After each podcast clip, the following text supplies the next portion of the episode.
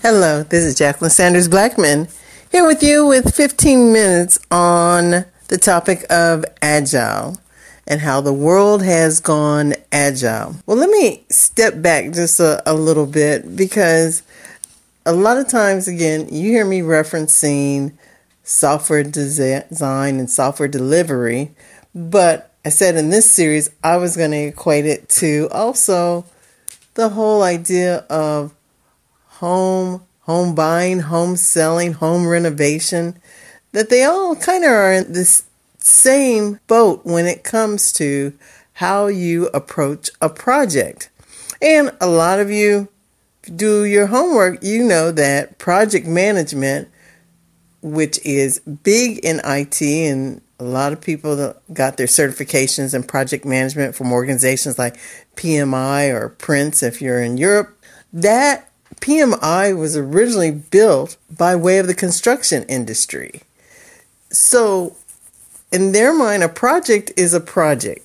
Now, that's where I'm going to take one little exception because in the world of software design and delivery, Keep in mind, it's only 30 years old. We've only been coding and programming for 30 years. And as much as we like to call it a science, if it was a science, then we'd get it right a lot more than we do the first time. Science is really a lot of trial and error because the territory that we are approaching and using software for automating the manual world, well, the manual world isn't black and white. The, the real world isn't ones and zeros. People's ideas and visions of where they want to go and how they want to get there is not black and white. And again, I go back to just think about when's the last time you went out and looked for a dwelling. It could have been an apartment, it could have been a townhouse, a condo, a house. It doesn't matter. You were looking for a dwelling, something suitable for your lifestyle. Now, not only did you have to consider your current lifestyle, but maybe you might want to think about the next year or two or three. Are you going to get married? Are you going to have kids? Do you already have kids? Do you have pets and animals? All of that. And then you came up and you had some visual or, or vision for what you want your dwelling to look like. And oftentimes, shows like HGTV kind of shaped your idea of what this dwelling is going to look like. Then you went out and you started looking and you went into the first one. And, and how many of you I wish I could see you raise your hand. Oftentimes, when I do virtual class, we have uh, the software allows you to raise your hand when I ask a question. Well, my question is how many of you go out there and bought the very first place you looked at without even looking at a second option whatsoever? Now, I'll tell you, and in my experience, I've actually bought the first thing I looked at, but it wasn't until after I looked at about 20 or 30 more places and realized that the first one was my best option. And that's okay. But keep in mind, I looked at all those other options and I saw things I liked about them. I saw the things I didn't like them. Trust me, and picking a dwelling, a house, especially if you're buying, if it's an investment, um, I've had whole spreadsheets. I've had whiteboards. I've gone through all the same analytics. Well, all that said, again, would a real estate agent or a leasing agent look at you and go, You don't know what you want? You're a bad customer. Well, what we do in IT, we look at the business and say they don't know what they want. They don't know their business. We often scoff at them and, and mock them but the reality is, I might know my business and what I do today and how I do it today, but then you want me to put it in terms of automation and technical implementation. You're really asking a lot. And that said, I love when people say, well, the project went wrong because the requirements were wrong. Well, tell me what was wrong about them. Now, that they can't answer. And as a matter of fact, oftentimes when we write the requirements, we have everybody on the team review those requirements. So if we reviewed them and we thought they were okay based on what we knew, if we missed something, then we missed it. So I often emphasize that requirements is a team sport. But all of that said is that everybody has to kind of step down and step back and accept the fact that there is still a lot of trial and error in the world of IT and technology. Now, yes, programmers they go to college and they learn to code and and they'll justify that if you say this statement, then the computer will always execute it the same exact way. So it's most definitely a science. But I go back to you're trying to take a tool that only works in ones and zeros or black and white and trying to automate a technicolor world, a very three dimensional world, world that's always changing and evolving and has layers and perspectives. So that's what makes it tough. Now, all that said, we're here to talk about agile, right?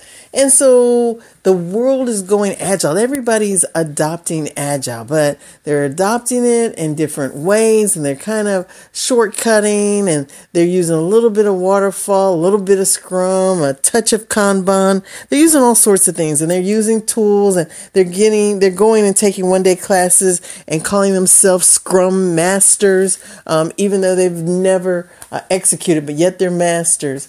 So all of a sudden, people are getting this perception that agile is the silver bullet. Well, it's not. Because this particular silver bullet is tells you in its very definition that it's about continuous process improvement. But that all said, you can't just take a fraction of what agile really represents and expect the full benefits. If you're only going to nibble at agile, if you're only going to pick at agile, if you stay around the peripheral and don't deep dive in, then only expect nominal and minimal benefits. That's the cause and effect. So, yes, you don't have to implement full agile. You don't have to uh, take in consideration all of the advice and recommendations that people have that have done it are giving you, do it your way. I have no problem with that. But you can't whine, and yes, I'm going to say, you can't whine that it's not the full benefits. It's not all it's cracked up to. It's not what everybody was bragging about. Well, you've got to go you've got to get fully immersed. You've got to commit. The more you commit, the more you give, it's going to be uncomfortable. I often tell teams if you went to class and came back and and you called yourself implementing agile and it wasn't uncomfortable, you probably didn't do it right. There needs to be a little bit of pain. Similar to, I know a lot of you know, you, you get, you buy a new house and you're all excited about it. You're going through the building process, but then you got to go through the pain of moving from the old house to the new house everybody dreads that part of it. You got to sort through things, you got to get rid of things, you got to box things up in such a way you don't want them to get broken. Then you uh, get to the new place, you've got to unbox everything. You got to find places for it. You, you then you misplace what you put in what box, and and now you spend weeks always trying to figure out where is this item and which box is that item in. It's painful. So the move and the transformation from waterfall or iterative to agile. And keep in mind, the more drastic the move, it's going to be uncomfortable. Anybody out there downsizing? That's a drastic move because you've got a lot of stuff. Now you got to reduce it and live in a totally different way. So, all that said, there is pain, but there's also gain. We all do it. We move. Why? Because there's something better. There's a carrot. There's something that has enticed us to go ahead, pack things up, and make the move. So the same with agile. Now, can you imagine? And some of you may have done this where you've had to live between two places. You leave a little stuff at your old place and a little stuff at your new place. Maybe you haven't rented your old place yet, so you still got some stuff over there. Or maybe even like myself, I've got some stuff in a secondary storage. And so when I need certain things, I got to drive over and get things out of that secondary storage. And my goal before 2018 is over is to close that storage because that's painful. It's the same with Agile. You can't fully enjoy the new house because you're still stuck and kind of living in two worlds. So take a step back and A, with all everything that I've just said, number one, teams need to not be so hard on each other and not so hard on other people in other roles. Secondly, if you're going to make a transition, go ahead and get the full benefits out of it and accept the fact that yes, there's going to be some pain, but keep your eye on the gain. And everything that they're saying about Agile, I've seen it fully functioning, not once, but on many projects. So what they're saying and what I'm saying is true but you've got to go through the process. So in 2018, I think some of these agile teams really need to have a heart to heart about are we really pushing the envelope? And if nothing else, when we have these long debates about if you're doing agile right or wrong, that's not what I'm talking about. I don't care if you're doing everything by the book. What I care about is are you challenging some of your norms? Are you challenging some of the behaviors? Are you challenging some of the attitudes? I've heard people say, we can't do this. We don't do this. This doesn't work for us. And when I peeled back the layers, there was someone that was either holding on to their territory, was being stubborn, didn't want to change, didn't agree with the process just pure attitude. Not because it wasn't the right thing to do, not because it wasn't going to benefit other team members.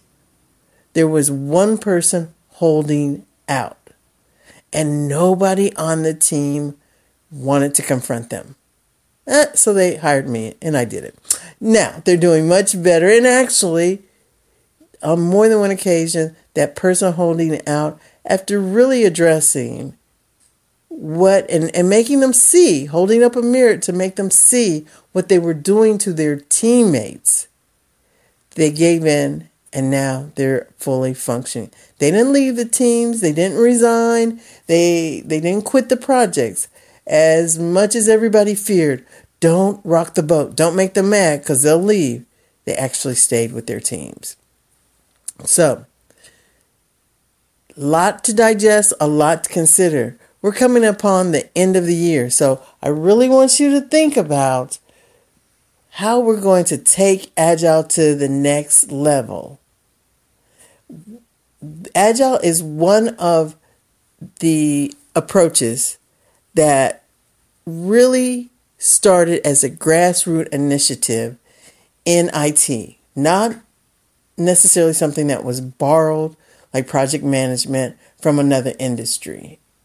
The Agile Manifesto was centered around IT. Now, the rest of the world is borrowing our manifesto, our mindset, our vision for the world.